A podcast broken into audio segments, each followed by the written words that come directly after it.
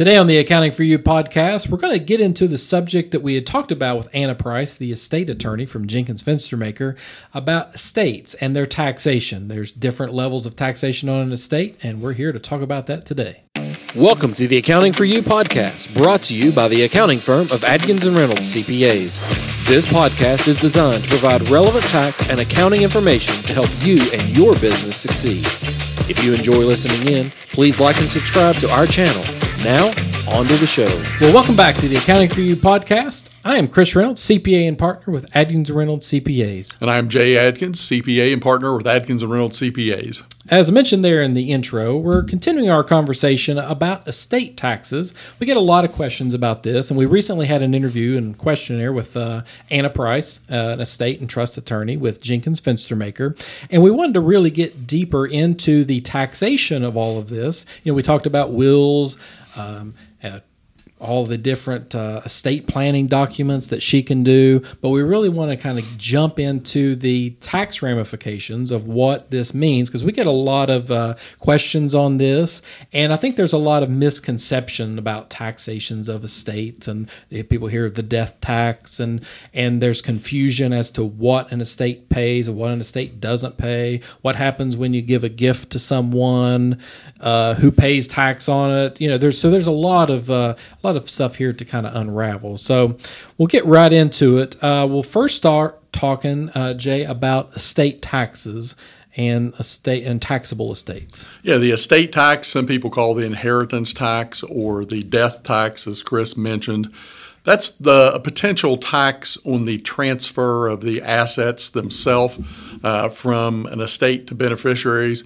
Things have changed a lot. I may date myself a little, but when I started in the profession, the exemption for that was back $600,000 plus. It was a lot lower. Over time, that's increased. Tax law change 2018. Made it substantially more. Now, this year, we're looking at an exemption of $12.92 million for an individual or $25.84 million for married couples. As you can see, not a lot of people are going to get hit with this tax in the transfer. And there's also a clause in there as far as portability.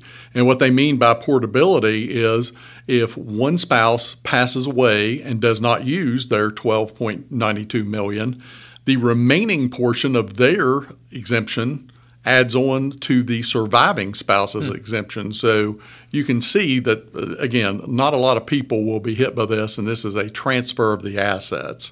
If individuals do happen to have a taxable estate, there's a form 706 that reports any excesses over these exemptions and does pay tax on it. The current numbers that I just gave you are set to sunset at the end of 2025, means they're going away, going to something else. So right now, beginning January 1 of 2026, we're looking at $6 million for the potential exemption based on inflation and the numbers we know now, all subject to change 2 or 3 years into the future. But as you can see, right now, most people are not subject to the estate tax, and again, that's the assets passing to the beneficiaries. There's something different that people get confused, the estate income tax, which is different from the inheritance tax, and Chris will talk some about that. Before we jump to that, though, when you're talking about a taxable estate, what is a taxable estate and what is not a taxable estate, and we're giving out this $12.92 million, what is an estate? An estate is when someone passes, their assets goes into an estate. The estate holds those assets until they're distributed out to beneficiaries. So that's what we're talking about as far as what makes an estate. Okay, so we're talking cash, stocks, bonds, Real estate, whatever investments. Goes in there. If you have small businesses, their ownership goes into that estate, and it all accumulates in. And right. Okay, all right, yeah, all right. So the estate income tax. Now, when a person passes away, again, they are regardless of the amount of their estate, their assets pass into an estate.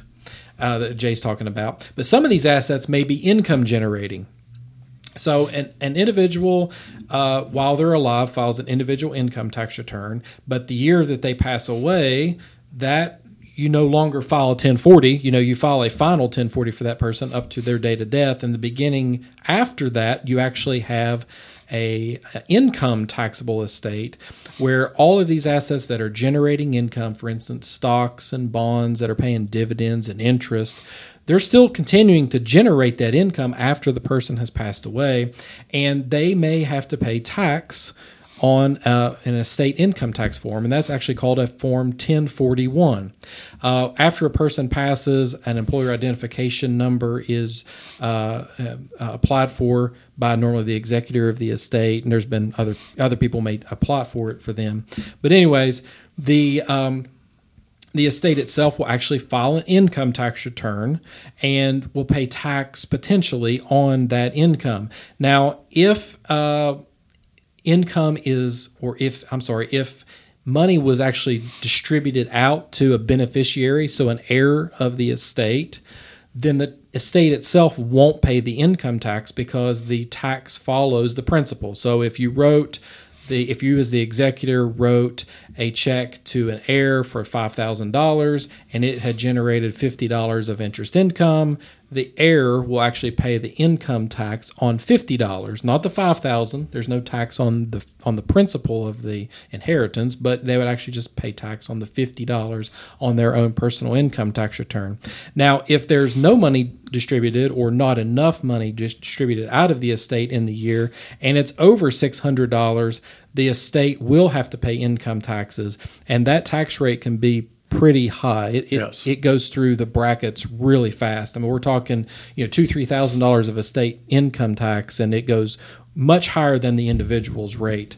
The only income that doesn't follow the principal would be a capital gain, and capital gains stay in the estate and are taxed at the estate level, except in the final year of an estate. So once an estate is closed out and they've distributed all of the assets out and there's no longer need to have that estate in there, all capital gains in that final year, all income and everything is distributed out to the beneficiary, and so it can be closed out.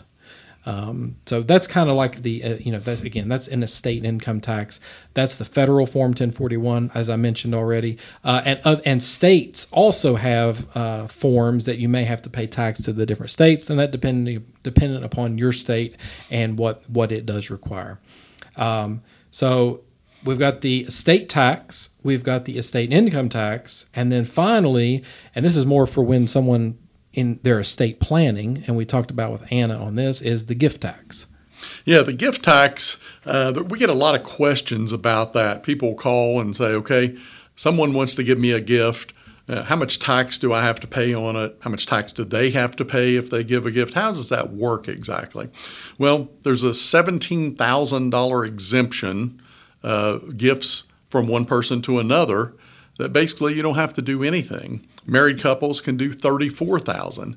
You can give these gifts every year to anyone you please.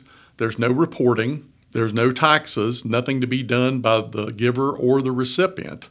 If you do give taxes that are over these limits, you should file a gift tax return, and that is the person giving the gift. But again, there's no tax involved. It ties in with the estate exemption that we talked about. You would file the gift tax return. You would take your exemption. And then anything over that, you would report and you would borrow against your lifetime exemption. So as you can see, it's still not going to be a taxable event for most people when you go back and think that the estate tax exemption you were borrowing against is very high. Mm-hmm. So that's basically a filing. One thing that everyone always loves to hear, the recipient of the gift never has a taxable situation. No matter how large the gift, the recipient has no income taxes at all.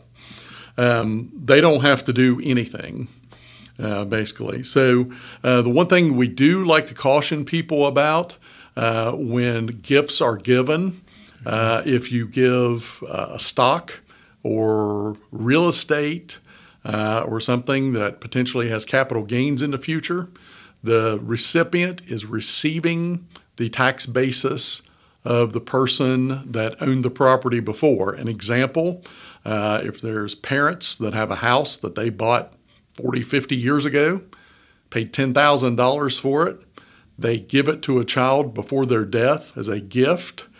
That child now has a $10,000 tax basis like the parents. If they sell the house for $200,000, the current value, they have a $190,000 capital gain. So it does carry some tax issues with it if there's something that is called appreciated property. If that's something that's received as part of inheritance, it's totally different with stepped-up basis where there could potentially be no taxes since they get the stepped-up basis. But that's something to watch out for in giving gifts that could have appreciation. Yeah, and Anna was talking about the legal side of problems of giving ownership of real estate or cash accounts or stock accounts to children before their death because of potential divorce later or other estate law problems. But on the tax side of things, it also creates problems. So if your end goal is to give it to your child, I think the general consensus is just let it go through the inheritance process because you're protected legally and you're going to be protected financially when it comes to the tax return. Yeah. So again, also the estate tax and like Jay's talking, the estate tax and the gift tax are kind of complementary. Yes. Where the gift tax is borrowing from your lifetime exemption on the estate tax. And I do want to point out that we're given $17,000 a year in these numbers. We are filming this in 2023. Yes. They do change or can change each year. So obviously before you go and give a gift of $14,000, make sure, or $17,000 or $20,000, whatever it is, be sure to check the current law because this is 2023 and that's these numbers. So Jay, do you have any final thoughts on estate taxes? Well, I just wanted to review again that the estate tax and the estate income tax, two completely different things. And we get that question a lot that a lot of people don't understand. Estate tax, we're talking about the transfer of assets. Estate income tax, we're talking about income earned on any assets while they are in the estate.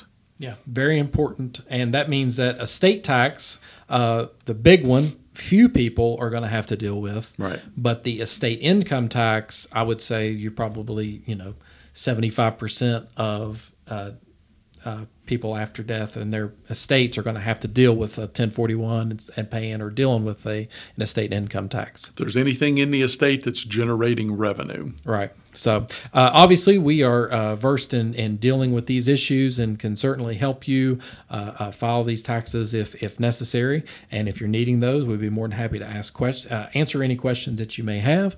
And you can reach out to us on our different channels.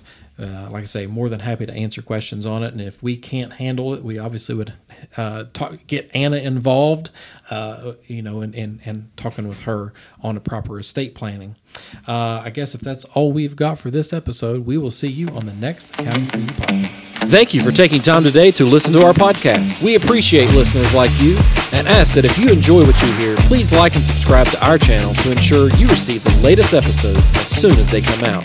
If you have any questions about the topic we discussed today or would like more information on becoming a client, please do not hesitate to contact our office by visiting arcpas.com or theaccountingpodcast.com.